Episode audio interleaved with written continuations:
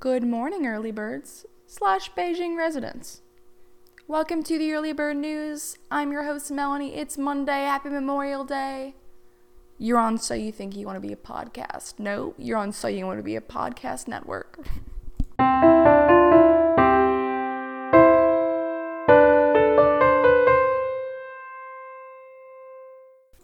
So, the first story in the main story that I kind of want to dig into is really the side effect of something that happened 99 million years ago in what's now northern Myanmar. I tick enjoyed, as the National Geographic article would quote, a spectacular bout of bad luck. So, um, as this article kind of goes on to talk about, a tick would have been typically at this time hiding in vegetation, hoping to lash on to a small feathered dinosaur to suck its blood. But this tick uh, maybe walked under a ladder and found itself in the web of a spider. And then what likely happened? Tick fell down from the spider web, boom, landed on a tree. Resin from the tree kind of encased it and preserved it for 99 million years.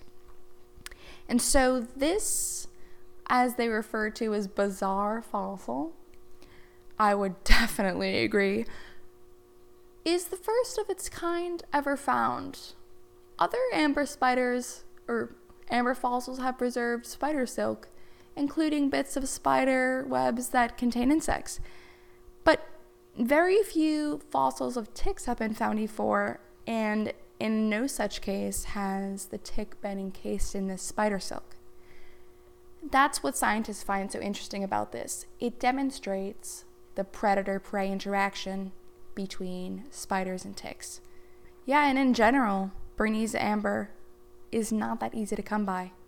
Oftentimes, the amber mines will actually be kind of controlled by rebel armies in conflict with Myanmar's military. So researchers kind of keep an eye out on the on the fossil trade market and are always kind of scouting out valuable scientific records. Also good to know, seems like scientists have found out that in general spiders have the worst luck, some of the worst luck with getting entrapped in amber. So there's a lot more to learn on the prey predator interactions they have as well as just a little bit about their anatomy and anything else you might find interesting looking at fossils. So, this amber, what is it? What's the deal?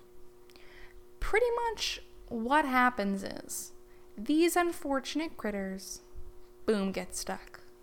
Oh no, this is really not comfortable.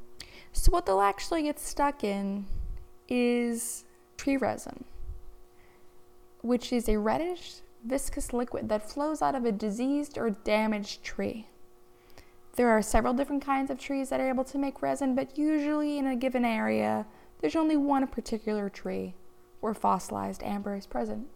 In the Dominican Republic, for example, an extinct leguminous tree provided most of the resin responsible for the area's 16 million year old amber fossils.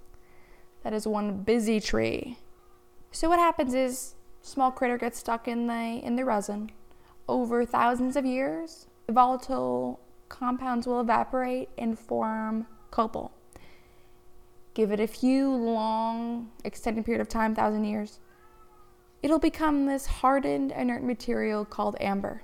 Amber is notoriously fantastic at preservation. Like, if you're in a preservation dodgeball team and amber for some reason hasn't been picked yet, you're going to want to pick her. It can actually preserve a fossil's entire physical structure, as well as any kind of bubbles, air, gas around it. If you want to talk about context, that'd be it. Hashtag context. Looks like my ability to continue reporting is getting stuck in amber. I really got to address that. So, my question to you listeners of the Early Bird News. The next time you meet someone named Amber, are you going to question how old they really are? Prepare yourself for a joke. Are you sitting down? Where are your hands? Are all three of your pupils still orange?